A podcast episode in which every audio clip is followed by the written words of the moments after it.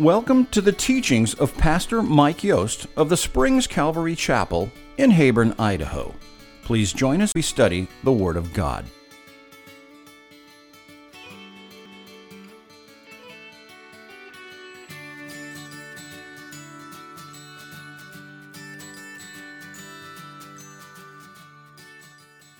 Hosanna!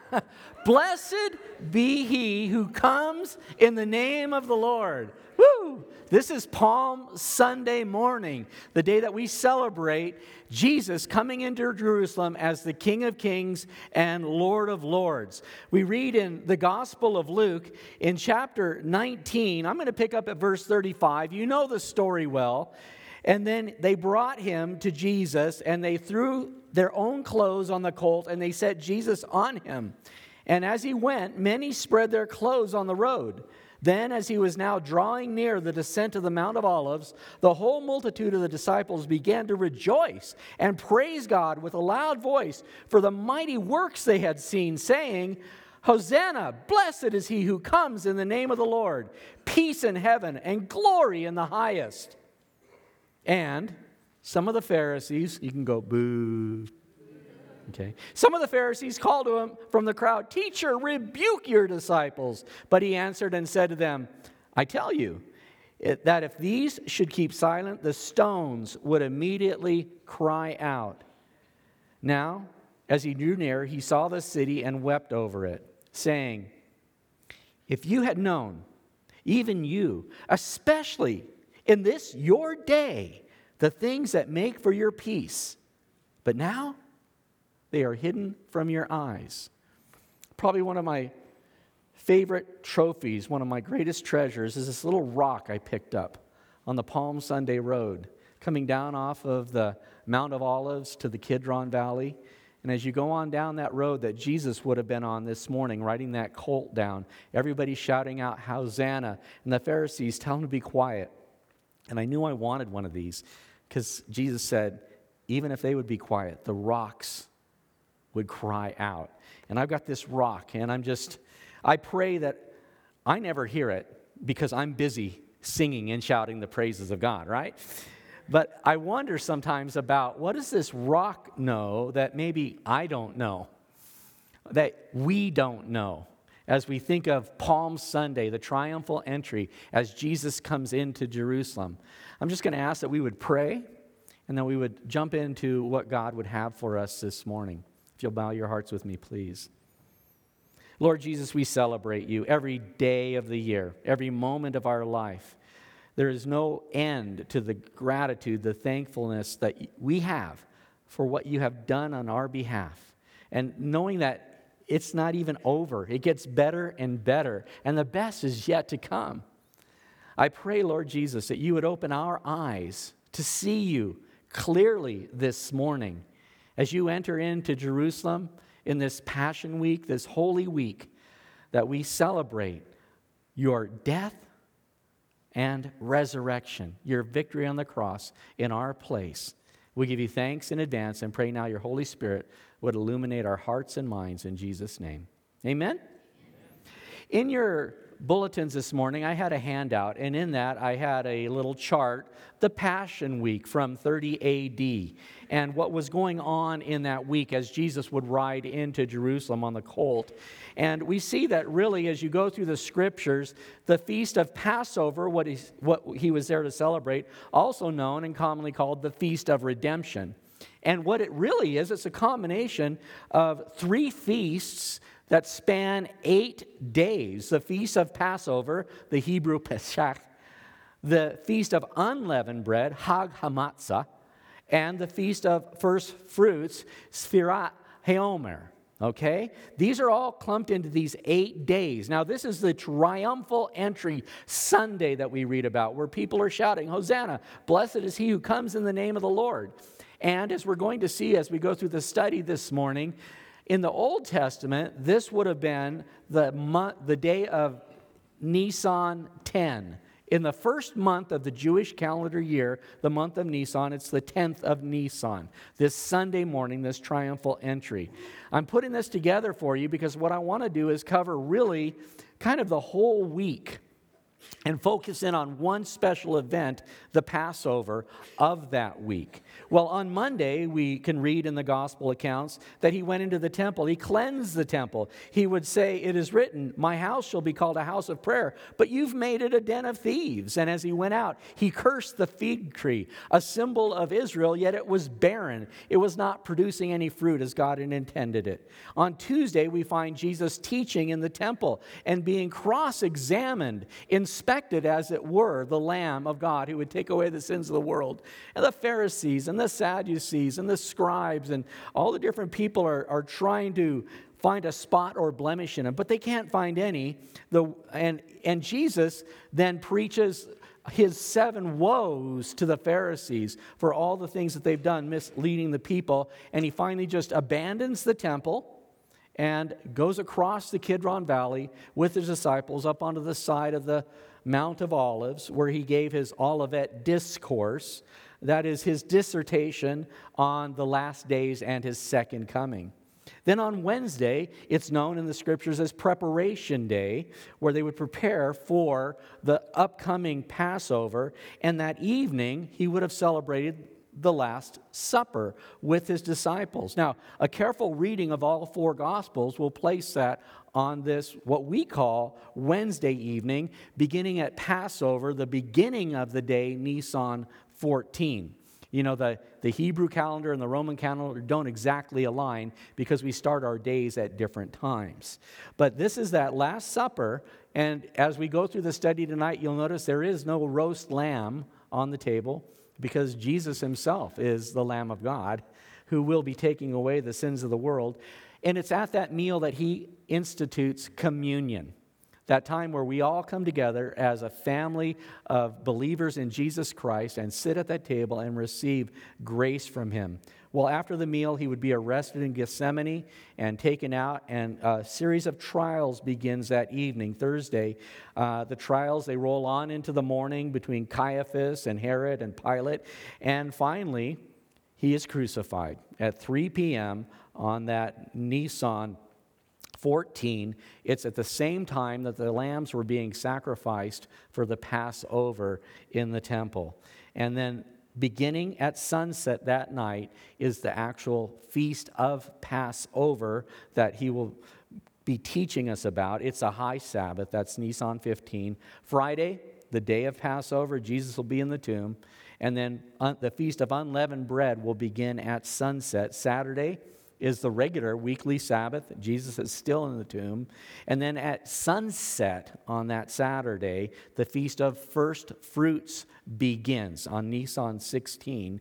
And it is on that Sunday, on the Feast of First Fruits, the first day of the week, that we find the tomb is empty and Jesus is resurrected. Record, resurrected, right? He is risen. Hallelujah. And so that's kind of a breakdown of the week and where we're at. This morning is known as Palm Sunday, and in remembrance of Jesus' entry into Jerusalem, as the crowds waved palm fronds and to honor the coming of their Messiah, the deliverer of Israel. And yet we also know from the scripture that while the people cheered, Jesus wept, understanding the high price that their deliverance would cost, and how before the week was out, the crowds would be crying, crucify him. Jesus' mission as Messiah, the focus of the gospel writers, the focus of the entire Bible, and certainly the focus of the Passover, was summarized in Jesus' early ministry by John the Baptist when he proclaimed, behold, the Lamb of God who takes away the sins of the world. Well, many have said that, without a doubt, this was the most important week in world history.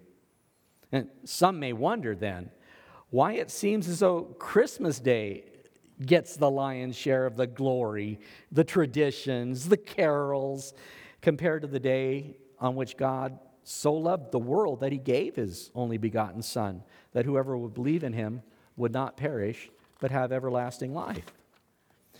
I remember wondering that as a child. If this is the most important week in history, then where are the carols, the trees, the lights, the gifts? Like Christmas. Surely there should be more to this than just chocolate bunnies and Easter egg hunts. Sadly, The blame for this travesty came from the place most people would expect to find the truth. The blame for this misrepresentation and confusion came from the church itself. I became a skeptic, a doubting Thomas. What I needed was desperately to put my fingers in Christ's wounds, to see his body broken for me, to see his blood shed for me. History teaches us that through A D two fifty, the early church celebrated the crucifixion, the burial, and the resurrection in harmony with the Jewish feasts of Passover, unleavened bread, and first fruits. But by A D thirty-two, they needed to convene a council in Nicaea, and it was called to settle disputes primarily between the Western European churches in Rome and the Eastern Asian churches. Um, and tragically, at the Council of Nicaea, a spirit of anti-Semitism. The council ordained that the resurrection should be celebrated on the first Sunday in spring according to the Roman calendar and synchronized with a holiday of the pagan Roman fertility goddess Ishtar, which is where we get the name Easter. They did this in hopes of distancing Christianity from Christ-rejecting Judaism. And it worked. Ergo, we have Ishtar bunnies and Ishtar eggs to, to thank for that this season. Enter the bunnies, the eggs, exit the most important week in world history. Now, today, no less an authority than our previous Roman Catholic Pope, Benedict the sixteenth, he's gone on record to say that the Roman Catholic liturgical calendar of Christ's crucifixion, burial, and resurrection is in error and should be better understood in light of the scriptural record. And on that, I agree. So I'd ask you to open your Bibles to Luke chapter twenty-two.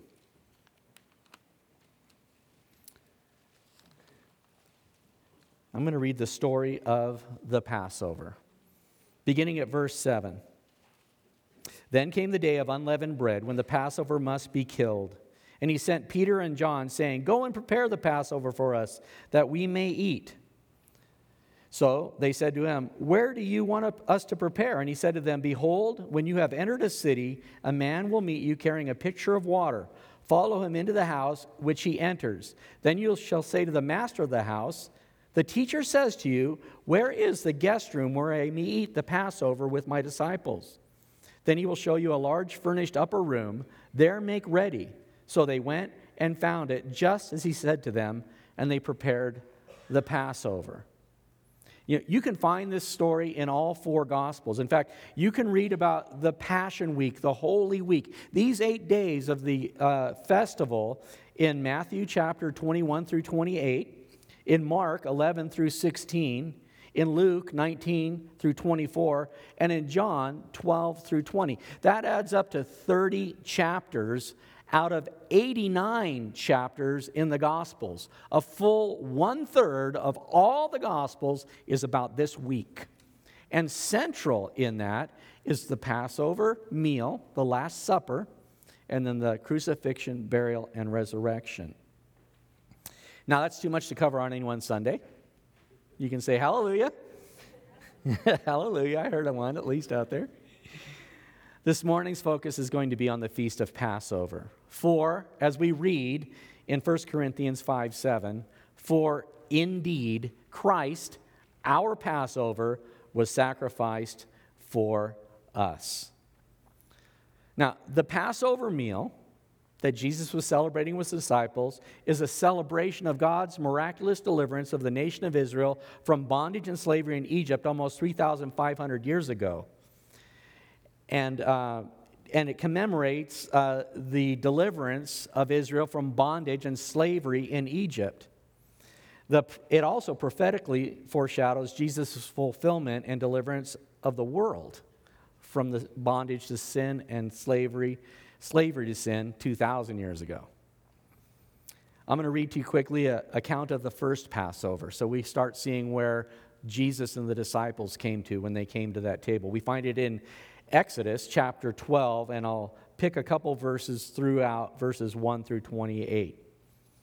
Now the Lord spoke to Moses and Aaron in the land of Egypt, saying, "This month shall be your beginning of months. It shall be the first month of the year to you. Speak to all the congregation of Israel, saying, on the tenth of this month, every man shall take for himself a lamb, according to the house of his father, a lamb for a household. Your lamb shall be without blemish, a male of the first year. You may take it from the sheep or from the goats. Now you shall keep it until the fourteenth day of the same month. Then the whole assembly of the congregation of Israel shall kill it at twilight. And they shall take some of the blood and put it on the two doorposts on the lintel of the houses where they eat it. Then they shall eat the flesh on that night, roasted in fire, with unleavened bread and with bitter herbs. They shall eat it. You shall let none of it remain until morning, and what remains of it until morning you shall burn with fire, and thus you shall eat it. With a belt on your waist, your sandals on your feet, your staff in your hand, so you shall eat in haste. It is the Lord's Passover. For I will pass through the land of Egypt on that night, and I will strike the firstborn in the land of Egypt. Now the blood shall be a sign for you on the houses where you are, and when I see the blood, I will pass over you. So this day shall be to you a memorial, and you shall keep it as a feast to the Lord throughout your generations. You shall keep it as a feast by an everlasting ordinance. Seven days you shall eat unleavened bread. On the first day you shall remove leaven from your houses. So you shall observe the feast of leavened bread, for on this same day I will have brought your armies out of the land of Egypt. For seven days no leaven shall be found in your houses, since whoever eats what is leavened, that same person shall be cut off from the congregation of Israel, whether he is a stranger or a native of the land. You shall eat nothing leavened. In all your dwellings you shall eat unleavened bread. And you shall observe this thing as an ordinance for you and your sons forever. It will come to pass when you come to the land which the Lord will give you, just as he promised, that you shall keep this service. And it shall be when your children say to you, what do you mean by this service, that you shall say, it is the Passover sacrifice of the Lord, who passed over the houses of the children of Israel in Egypt when he struck the Egyptians and delivered our households. So the people bowed their heads and worshipped. Then the children of Israel went away and did so, just as the Lord had commanded Moses and Aaron, and so they did. Now, if you want to do deeper study, dig into this, in addition to the thirty chapters that we have in the Gospels of this week, we can also read Passover passages in Exodus chapter six, chapters eleven through thirteen, Exodus twenty-three, Exodus thirty-four, Leviticus twenty-three, Numbers nine, twenty-eight, and thirty, Deuteronomy sixteen, Joshua five, and Second Chronicles thirty and thirty-five, and Ezra six. That's just to, to get you started. Now, I know you probably j- jot that all down. You can catch the YouTube and, and or ask me, and I'll, I'll give you those. But if you want to dig in deeper, that's where a lot of these things come from.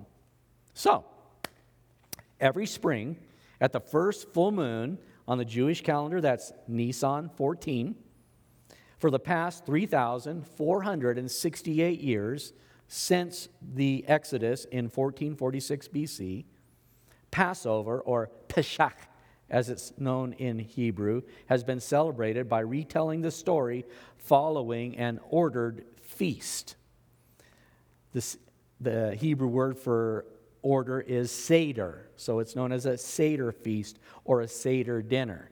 Now, before we get into all this, I need to give you a disclaimer. I'm not Jewish, okay? But sharing a Seder feast is not cultural appropriation. As Christians, it is very appropriate that we celebrate our Lord's Passover.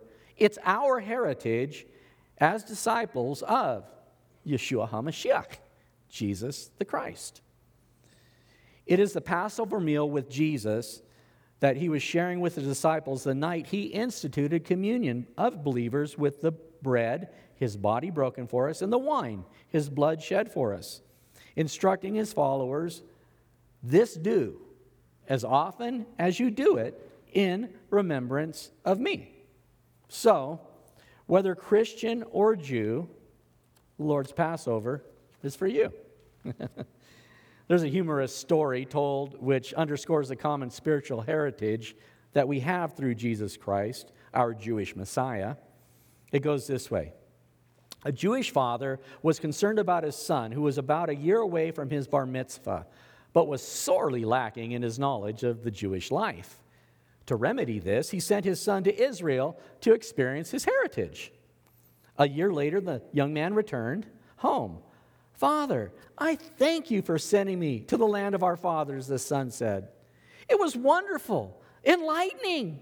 However, I must confess that while in Israel, I converted to Christianity." "Oy vey," replied the father, "what have I done?" So, in the tradition of the patriarchs, the father went to his best friend and sought his advice and solace. "It's amazing that you should come to me," stated his friend. "I too sent my son to Israel, and he returned a Christian." So, in the tradition of the pat- patriarchs, they went to the rabbi.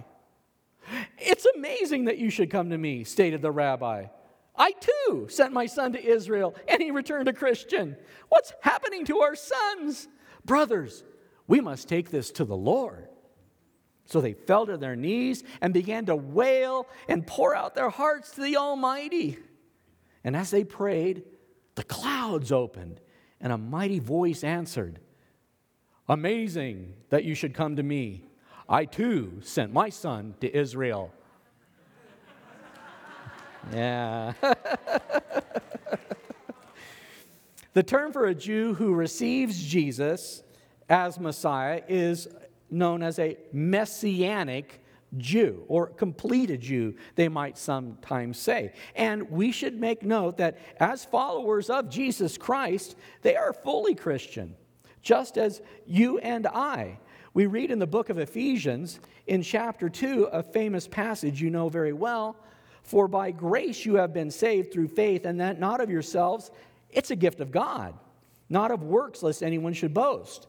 For we are his workmanship, created in Christ Jesus for good works, which God prepared beforehand, that we should walk in them.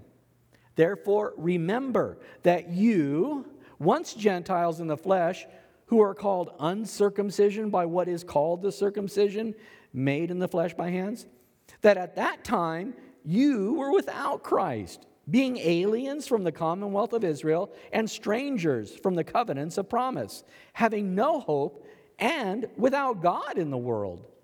But now in Christ, you who were once far off have been brought near by the blood of Christ.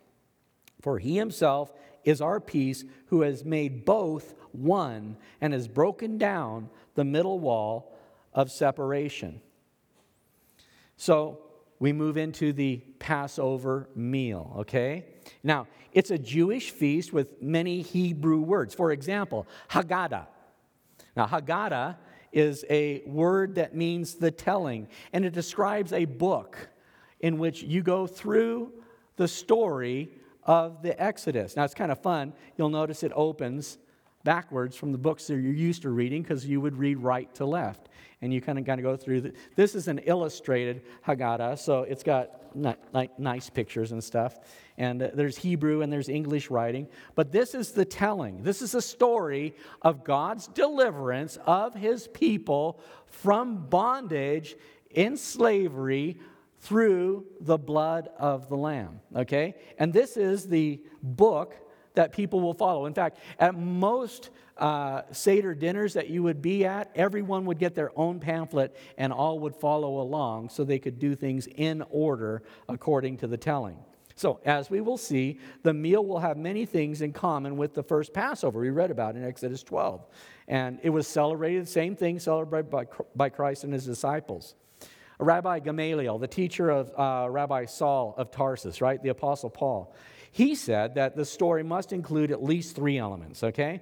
The matzah, the unleavened bread, the maror, the bitter herbs, and the pesach, the Passover lamb, okay? Now, before we jump into this, you should know, over the centuries, other traditions and symbols have been added, much as our Christmas traditions vary, okay? but the fundamental elements remain just as they were on that spring evening one thousand nine hundred ninety-two years ago when Jesus gathered his disciples to an upper room, the same way he and his family would have done every year since he was a boy, right? This morning's abbreviated messianic Haggadah, retelling of the story of God's promised deliverance of people enslaved in a sinful world, will prayerfully demonstrate that God's sacrificial lamb who takes away the sins of the world is indeed none other than the Lord himself, Yeshua HaMashiach, Jesus Christ. Okay. Now, remember, and we've looked at some of this, the Passover feast begins several days in advance. In fact, it begins on the tenth of Nisan. If you recall from the chart that you have in your bulletin, that is Palm Sunday, the tenth of Nisan, the day that Jesus rode into Jerusalem. In Exodus, we read in uh, chapter twelve, on the tenth of this month, every man shall take for himself a lamb without blemish, a male of the first year. You shall keep it until the fourteenth day of the same month. Then the whole assembly of the congregation of Israel shall kill it at twilight. And it goes on to say, seven days you shall eat unleavened bread. On the first day you shall remove leaven from your houses. And in Luke, we read, then came the day of unleavened bread when the Passover must be killed, and he sent Peter and John saying, go and prepare a Passover for us that we may eat.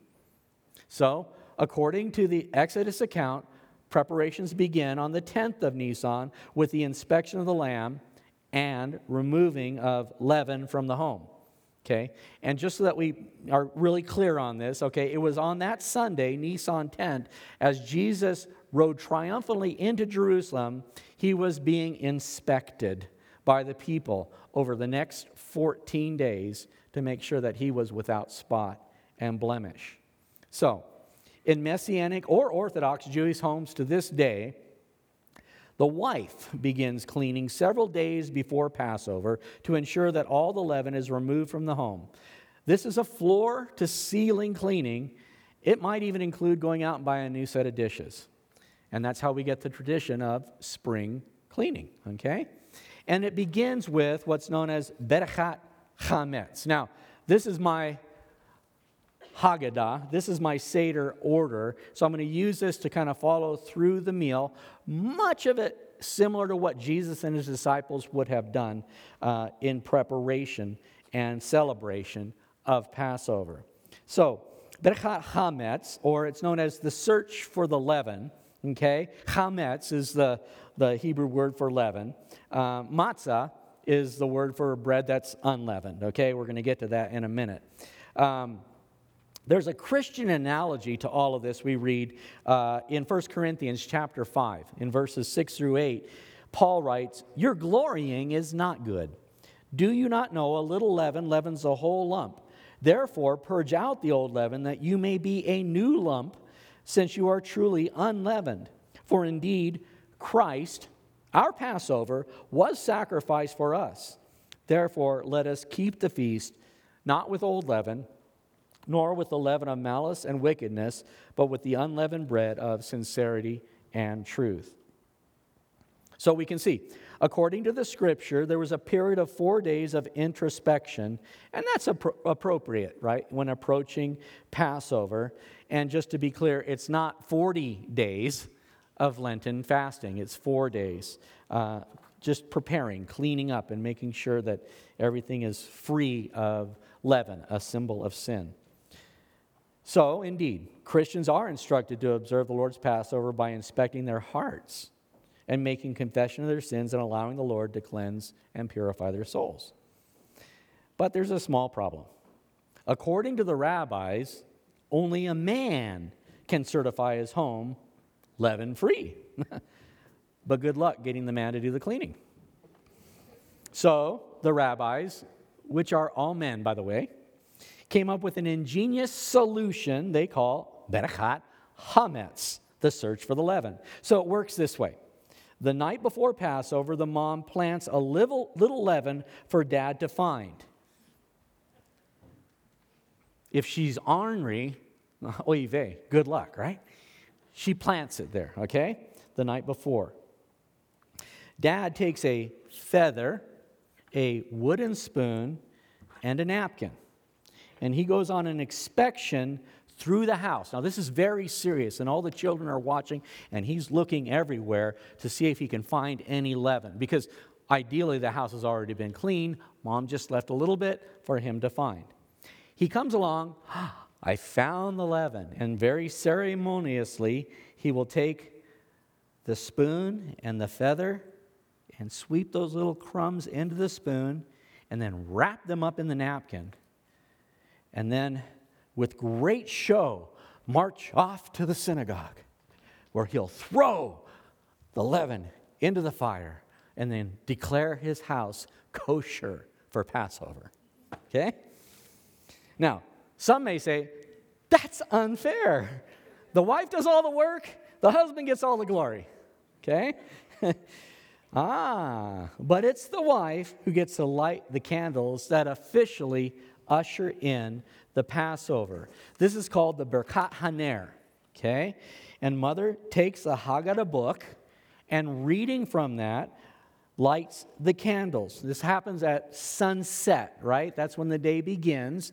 And so before the first three stars are out in the sky, she makes sure to light the candles. It's done very ceremoniously, and everybody in awe watches as she prays a prayer and lights the candles. The prayer goes something like this.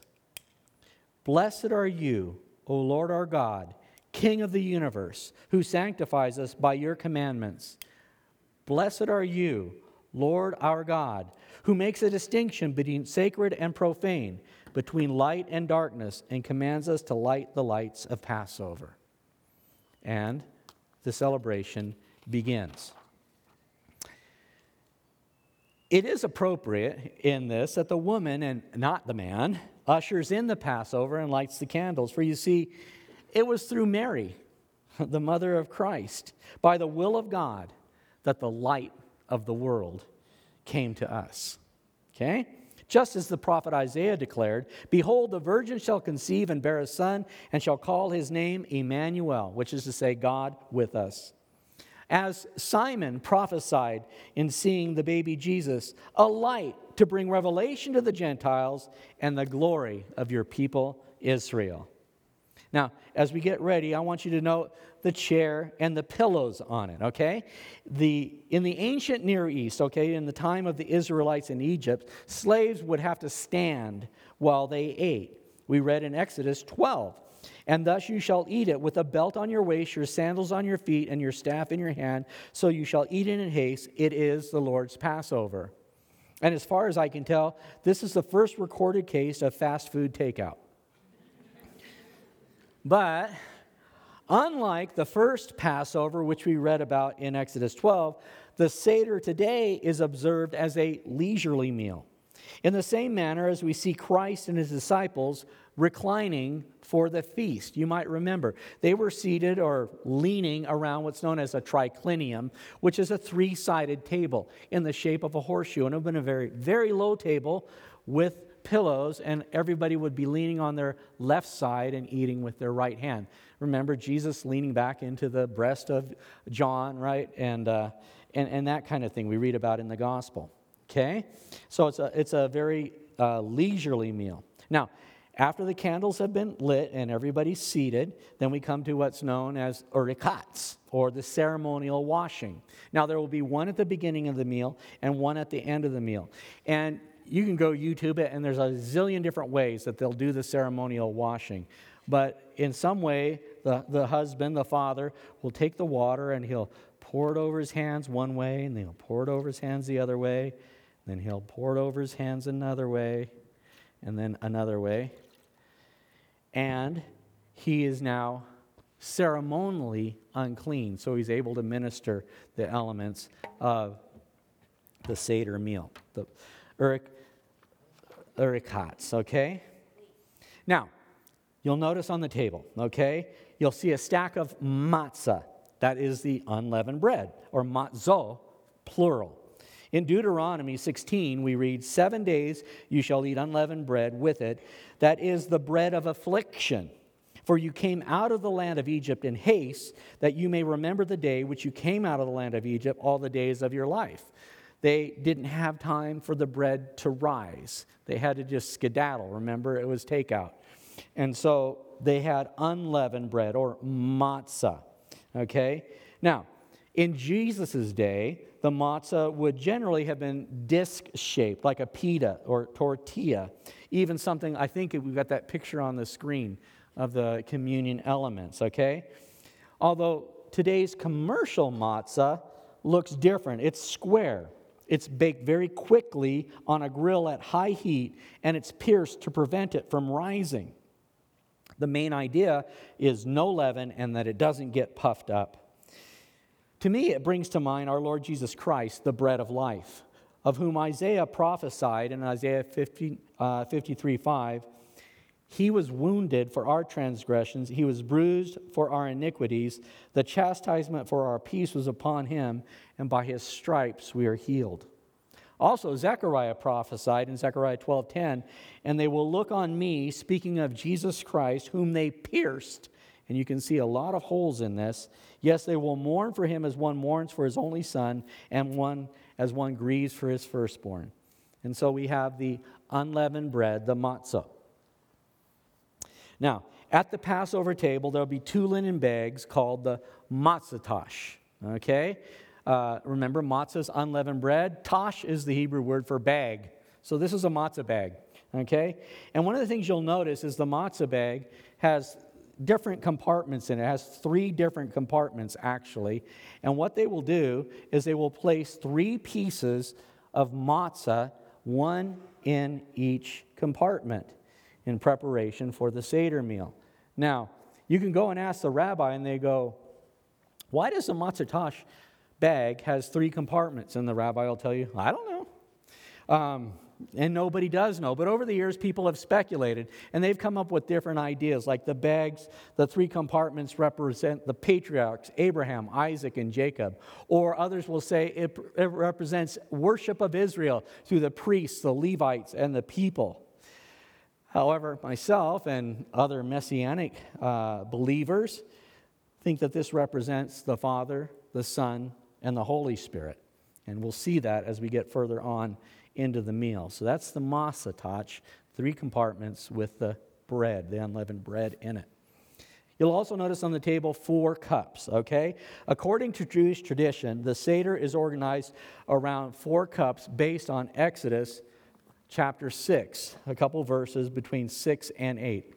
Therefore, say to the children of Israel, I am the Lord. I will bring you out from under the burdens of the Egyptians. I will rescue you from their bondage. Um, I will, I'm sorry, bring you out. I will rescue you from their bondage. I will redeem you with an outstretched arm and with great judgments. And I will take you as my people. I will be your God. Then you shall know that I am the Lord, your God, who brings you out from under the burdens of the Egyptians. And I will bring you into the land which I swore to give to Abraham, Isaac, and Jacob. I will give it to you as a heritage. I am the Lord. And so we have the four cups uh, based on I will bring you out, the cup of sanctification. I will rescue you, known as the cup of plagues. I... Um, I will redeem you, the cup of redemption, and I will take you, the cup of acceptance and praise. The first cup, okay? At a Seder meal, everybody will get a glass of wine, which they'll drink out of from four times throughout the meal. The first cup is called the Kiddush. That's Hebrew for sanctification and, and, and blessing. The Father lifts the cup and pronounces the blessing. Blessed are you, Lord our God, King of the universe, creator of the fruit of the vine. In the same way, Jesus inaugurated his Last Supper. We read in Luke chapter twenty-two, pick up at verse fourteen. Hard to do with a cup in my hand.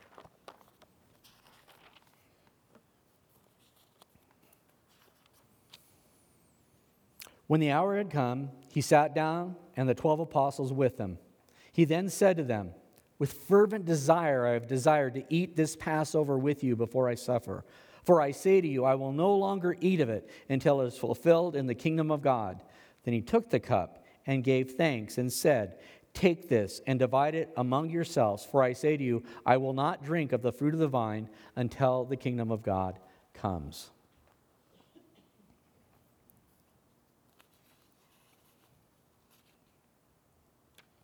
So Jesus sanctified his Last Supper in expectation of all that was about to take place that night and over the next few days, and also for the next two thousand years, with that promise that I will bring you out.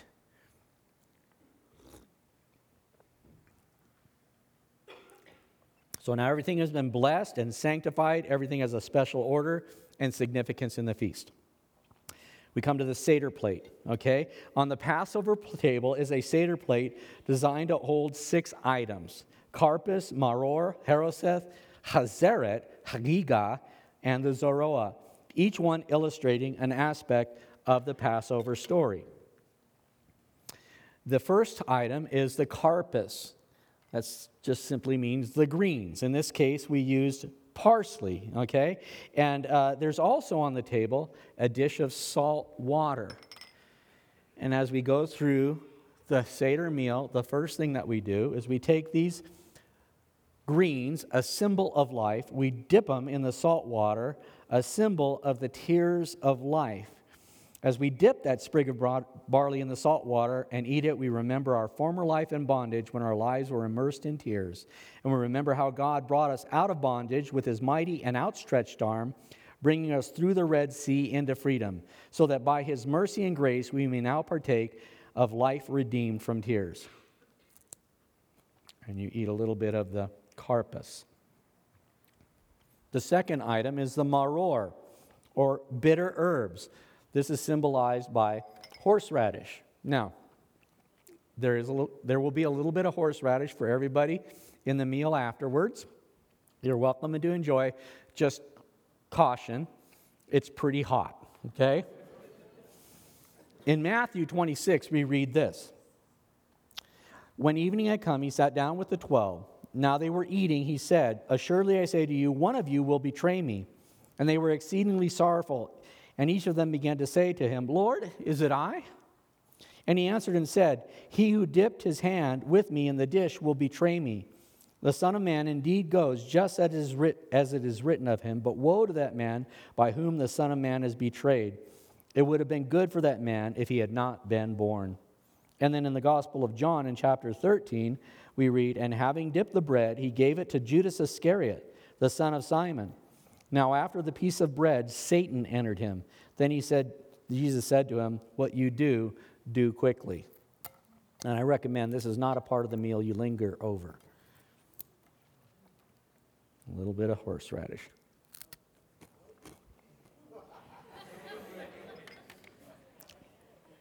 You'll get your turn. Okay. The next item that we're talking about is the Heroseth, okay? You got to say it with a sound. Heroseth, okay? And what it is, it's a fruit and nuts relish, okay? It's supposed to symbolize the mortar that the slaves used to build the, the temples in Egypt with the bricks. It's made of things like apples, dates, walnuts, honey, cinnamon. It's yummy, okay? And uh, the question is asked, "Rabbi, if Heroseth represents the mortar of our bond- the mortar of our bondage, then why is it so sweet?" And the rabbi would reply, "Even the bitterest of our toils grew sweet when we knew that our redemption drew near." Amen? We take a little bit and eat. And amazingly, that bitter goes away, and it feels great. The bitterness of the maror turns sweet with Heroseth. Then we have the hazeret, or the bitter root. In this case, I've got a parsnip, okay, a bitter root. And it symbolizes even the very root of life itself can be bitter. In Hebrews chapter twelve, we read in the New Testament, "Pursue peace with all people and holiness, with which no one will, without which no one will see the Lord, looking carefully lest anyone fall short of the grace of God, lest any root of bitterness springing up cause trouble, and by this many will become defiled." After their deliverance, most of the children of Israel wandered in doubt and unbelief in the wilderness, murmuring and complaining until they eventually perished. That root of bitterness. Don't eat that if it's on the table. Since God has delivered us from bondage, don't let any root of bitterness sprout up again. And then one other item is the Hagiga.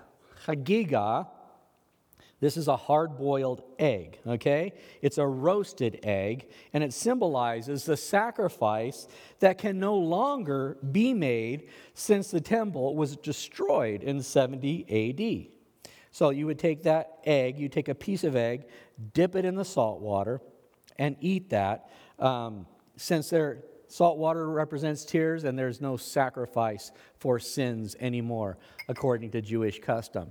You can leave out the Hagiga in a messianic meal because we know Jesus Christ is our um, sacrifice. According to the book of Exodus, the Paschal lamb was central to the feast of Passover, and yet there's no mention In the, of the lamb in the meal in the upper room, only bread, wine, and bitter herbs. Interesting, right? That's because Jesus himself is that Paschal lamb. Now, remember, this is preparation day, Wednesday evening. The next day, Thursday, at three a.m., the lambs will be killed the same time while Jesus is hanging on the cross. In John chapter one, verse twenty-nine, we read, John the Baptist saying, "Behold, the Lamb of God who takes away the sin of the world." And in Hebrews chapter ten, we read, "Therefore, when he," that being Jesus, "came into the world, he said, 'Sacrifice and offering you did not desire, but a body you have prepared for me. In burnt offerings and sacrifices for sin you had no pleasure.' Then I said, 'Behold, I have come.' In the volume of the book it's written of me, to do your will, O God. By that will, we have been sanctified through the offering of the body of Jesus Christ once for all." Hallelujah. No Hagiga. And finally, the last item is the Zoroa, or a shank bone. And this symbolizes the fact that no lambs are sacrificed any longer in the temple because the temple has been destroyed. No more tabernacle, no more temple, no more sacrifice. According to the rabbis today, lamb is no longer to be eaten at the Passover. In Luke chapter twenty-two, we read, "Then he said to them, 'With fervent desire, I've desired to eat this Passover with you before I suffer, for I say to you, I will no longer eat of it until it is fulfilled in the kingdom of God.'" And then in the order of the feast, we come to the Mish Manish Nata, okay? Which is to say, what's the difference? Okay? And it's four questions a child will ask out of the Haggadah, and the father will answer. The questions go like this. Why is this night different from all other nights? On other nights, we eat unleavened bread, but on this night, we eat only unleavened bread. The father will answer, on this night, we eat only matzah, bread without yeast, because the Israelites did not have time for their bread dough to rise when they left Egypt in haste. Leaven represents sin that puffs up, and matzah represents purity. Then the child will ask, why is this night different from all other nights? On other nights, we eat all kinds of herbs, but on this night, we eat bitter herbs. To which the father replies, on this night, we eat bitter herbs to remember Israel's terrible life in slavery in Egypt. The child will then ask, why is this night different from all other nights? On other nights, we do not dip our vegetables even one time. But on this night, we dip twice, once into the salt water and once into the Heroseth.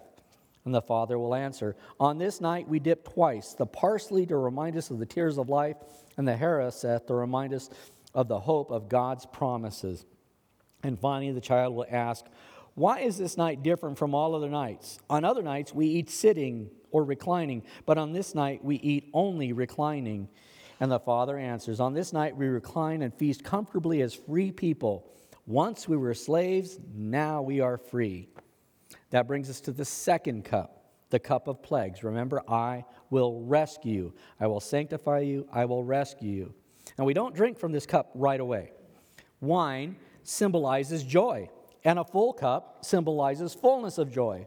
So we want to lessen our joy as we recall the plagues God sent to deliver us. And everybody at the table will follow suit. We will dip our finger into the glass and put a drop of wine onto the plate for each of the plagues as we recite the plagues together. So we'll say blood, hail, locusts, frogs, lice, flies, pestilence, boils, darkness, death of the firstborn. The tenth plague was the worst of all. God told Israel that they were to take the blood of the lamb and paint it on the top lintel and on the two side posts. Some see the symbol of the cross in this act. That night, the angel of death passed over. That's the Hebrew word Pesach. Passed over those homes covered by the blood of the lamb. That Hebrew word means to leap or to spring. It's the word Passover. It's the act of God sparing those from death by faith who received his mercy and acknowledged his gracious sacrifice. So, today we celebrate the Lord's Passover, and we receive the second cup, the cup of plagues, and acknowledges his promise that I will rescue you.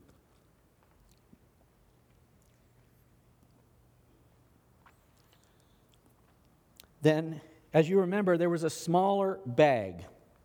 This is known as the afikomen.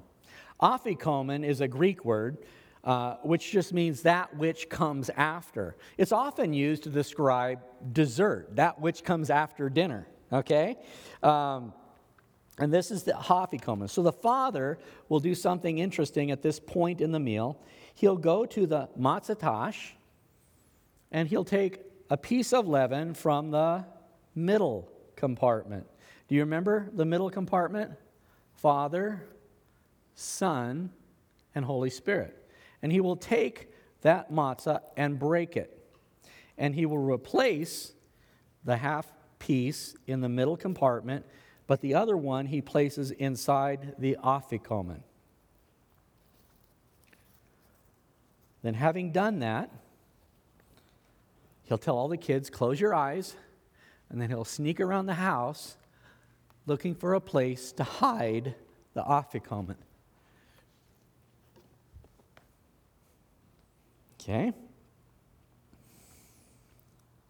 It's kind of interesting when you think about it, this tradition, and then Jesus' Last Supper in the upper room. It's intriguing to see that the middle matzah, the Son, Father, Son, bread of life, and the Holy Spirit being broken and hidden, three days in a tomb, and found, resurrected, to be shared by all. Okay? So, we've gone through these elements. Now, the feast of Passover is indeed a feast. It's a big meal.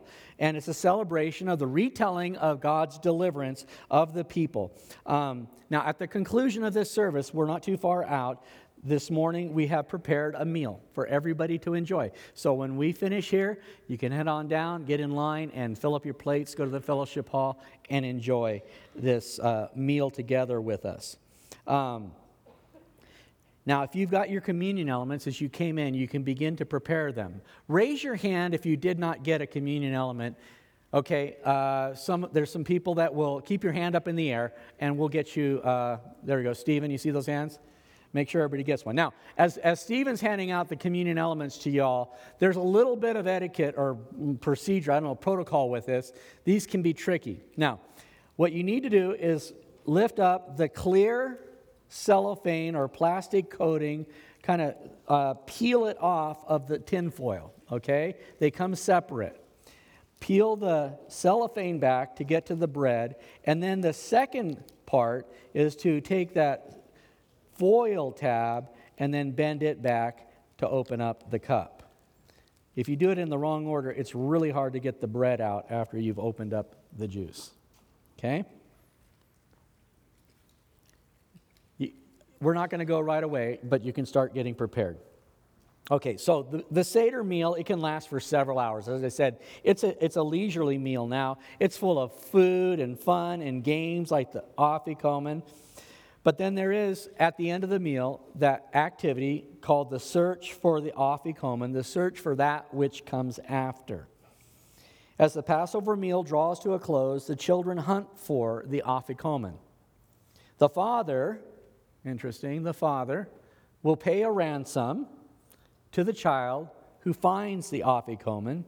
Then it will be unwrapped and shared by all. You see a picture of Jesus Christ, his death, burial, and resurrection. Sounds familiar.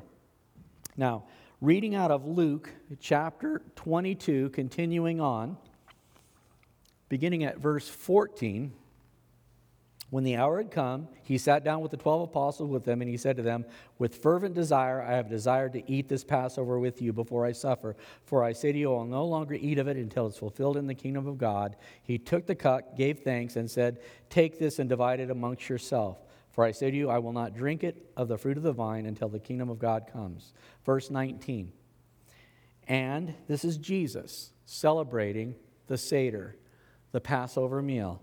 And he took bread, gave thanks, and broke it, and gave it to them, saying, this is my body, which is given for you. Do this in remembrance of me. And all who call upon the name of the Lord and believe in their heart that God has raised him from the dead can indeed say, this is the bread of life, came into the world to give me life. And you can take and eat.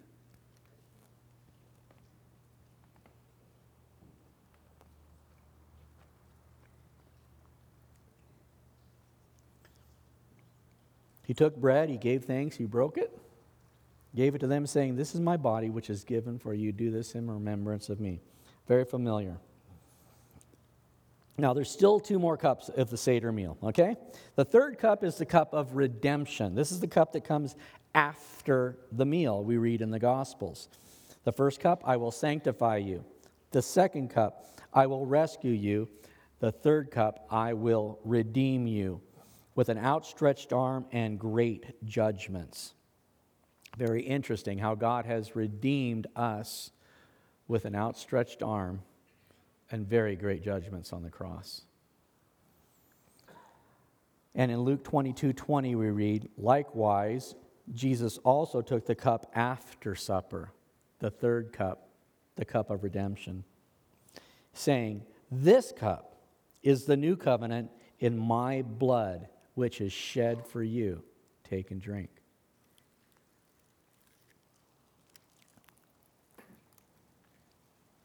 You may ask yourself, what new covenant? Jeremiah wrote about it in Jeremiah thirty-one. He said, behold, the days are coming, says the Lord, when I will make a new covenant with the house of Israel and with the house of Judah, not according to the covenant that I made with their fathers in the day that I took them by the hand and led them out of the hand of Egypt, my covenant which they broke, though I was a husband to them, says the Lord. But this is the covenant that I will make with the house of Israel after those days, says the Lord. I will put my law into their minds and write it on their hearts. And I will be their God, and they shall be my people. No more shall every man teach his neighbor and every man his brother, saying, you know the Lord, for they all shall know me, from the least of them to the greatest of them, says the Lord. For I will forgive their iniquity, and their sin I will remember no more. Now as the meal wraps up, we have one more ritual washing. And it's rather interesting because it was after the supper that we read in the Gospel of John. And supper being ended, the devil having already put it in the heart of Judas Iscariot, Simon's son, to betray him, Jesus, knowing that the Father had given all things into his hand and that he had come from God and was going to God, rose from supper and laid aside his garments, took a towel and girded himself. After that, he poured water into a basin and began to wash the disciples' feet and to wipe them with the towel with which he was girded. You know the story. Peter says, Lord, you shouldn't wash me. And and Jesus said, if I don't wash you, you have no part of me. And Peter's like, okay, head to toe. And Jesus says, no, just your feet. Okay, you're clean already, but you have to receive this from me. And he did it as an example. We read in the Gospels, this I do as an example that you should serve one another. So there were things that we noticed in that upper room with Jesus, that Passion Week, on that Last Supper. As he institutes communion, we also see the washing of the feet. He'll pray, pray, they'll sing songs. And there's something very interesting, and again, this might uh, go counter to some of your calendars, but we can discuss it in more detail. You may have heard of a, a thing called Maundy Thursday. As you go through the biblical accounts, Maundy Thursday, Good Friday, um, Black Sabbath, and then Resurrection Sunday, hallelujah, right? Um, but as we've noticed, it wasn't actually Thursday night. It was actually Wednesday night that Jesus had his meal with his disciples. But we know this as Maundy Thursday. Maundy is just the Latin word for mandate.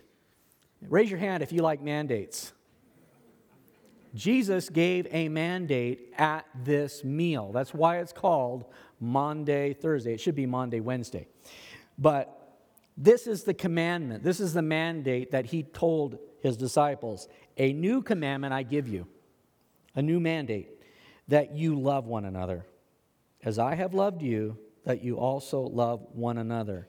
By this, all will know that you are my disciples if you have love one to another. And then finally, the fourth cup, the cup of acceptance, cup of sanctification, cup of rescue, cup of redemption, and the cup of acceptance or cup of praise.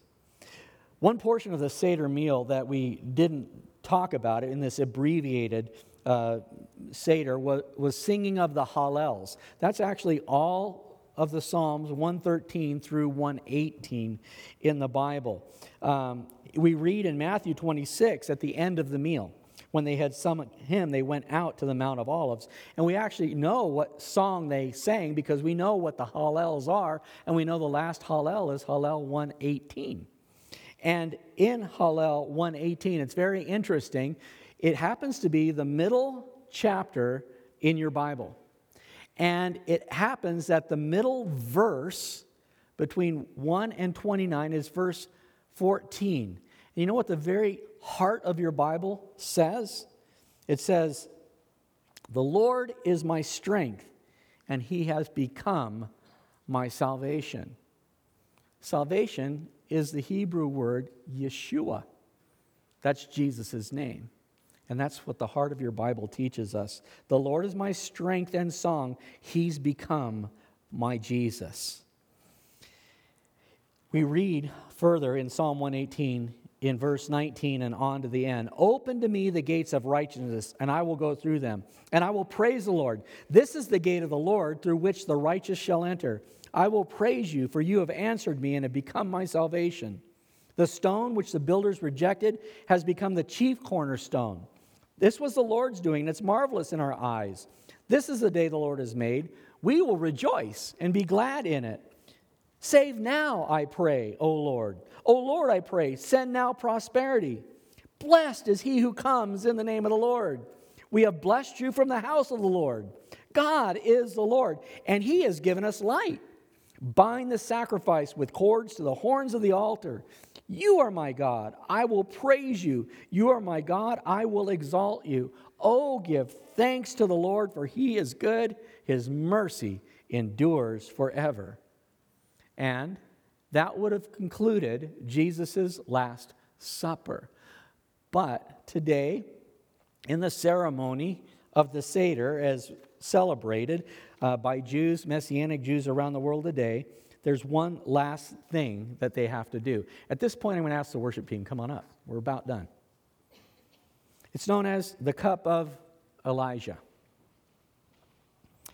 This is the cup of Eliyahu Hanavi, Elijah the prophet. It's always on the table at these meals.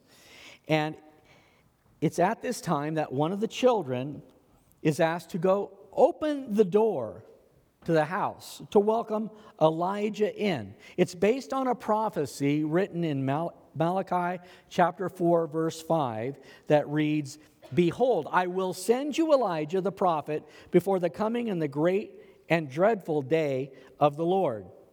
Now we know from the scriptures, Elijah did not see death, but was swept up to heaven in a great whirlwind and a chariot of fire. And it's been Israel's hope ever since that Elijah would come at Passover to announce the Messiah. Now, we know that an angel of the Lord prophesying about John the Baptist declared that he will go before the Lord in the spirit and power of Elijah to make ready a people prepared for Israel. It was that John the Baptist that the angel prophesied who proclaimed of Jesus Christ, "Behold, the Lamb of God who takes away the sin of the world. We don't need Elijah's cup. We've got Elijah's God. We've got Elijah's Jesus. And finally, I want to end in the end, from cover to cover, in the book of Revelation. This is also on the handout that I gave you. For indeed, Christ, our Passover, has been sacrificed for us. Amen? And we read in the book of Revelation, in chapter five, and you can follow along on this sheet if you have it. And I looked, and behold, in the midst of the throne, and of the four living creatures, and in the midst of the elders, stood a lamb, as though it had been slain. Now, when he had taken the scroll, the four living creatures and the twenty-four elders fell down before the Lamb, each having a harp and gold bowls full of incense, which are prayers of the saints. And they sang a new song, saying, "You are worthy to take the scroll and to open its seals, for you were slain. You have redeemed us to God by your shed blood, out of every tribe and tongue and people and nation, and have made us kings and priests to our God, and we shall reign on the earth." And then I looked, and I heard the voice of many angels around the throne, the living creatures and the elders. And the number of them was ten thousand times ten thousand and thousands of thousands, saying with a loud voice, "Worthy is the Lamb who was slain to receive power and riches and wisdom and strength and honor and glory and blessing." And every creature which is in heaven and on earth and under the earth and such as is in the sea and all that are in them, I heard saying, "Blessing, honor, glory, and power be to him who sits on the throne, to the Lamb forever and ever." Amen. So this Passover celebration, this Palm Sunday, remembering all that God has done for us, I want to just answer the question I asked early on. What's the deal? Christmas gets all the songs, all the gifts, all the all the lights and trees and everything. And and we miss a certain point. And again, it was it was sad that it was the church that took it away from us. Christmas is celebrated one day a year. The resurrection of Jesus Christ is celebrated every time we come to the table. As often as you do this, do it in remembrance of me. Every time we sing a song of his blood, of his death, of his victory over the grave, every day, every waking moment of our life, not one day a year, every moment of every year is a celebration of God's victory through his Son, Jesus Christ. Amen? And sometimes we just miss it because it's just all around us. Now it's our opportunity and our joy this Palm Sunday to go declare to the world, "Hosanna, blessed is he who comes in the name of the Lord." Amen? Amen. Amen. Let's pray. I'll pray for the meal, and you guys will take us on out in worship. And uh, it, no doubt there's going to be a long line, so some of you may want to remain in here for a minute uh, and just socialize, and we'll all catch up over with the food. Let's pray. Lord Jesus, we thank you for all that you have done, are doing, and are yet to do in our lives. We thank you, Lord Jesus, that you, knowing that you were going to a cross, sat down that evening with your followers and just entered into that sweetest of all moments, the breaking of bread, the spilling of blood, that, Lord, we would have communion with you. I pray, Lord, that every time we come to you in prayer, every time we come to you in your word, every time we come to you in fellowship, every time we come to you in service, we would recognize it as an act of celebrating your death, burial, and resurrection for a lost world. We thank you, Jesus, from the bottom of our heart. And now receive this meal that has been prepared for us with thanksgiving, knowing that every good and perfect gift comes from your hand. I pray that you'd bless each soul in this room today. Give us health, give us strength to serve you. Give us joy in you, Jesus. Amen? Amen. Thanks for joining us today. To learn more about the Springs Calvary Chapel, please visit our website at w w w dot the springs calvary chapel dot org. Join us in person at the Springs in Habern, Idaho, or here on the podcast as we worship together in spirit and in truth.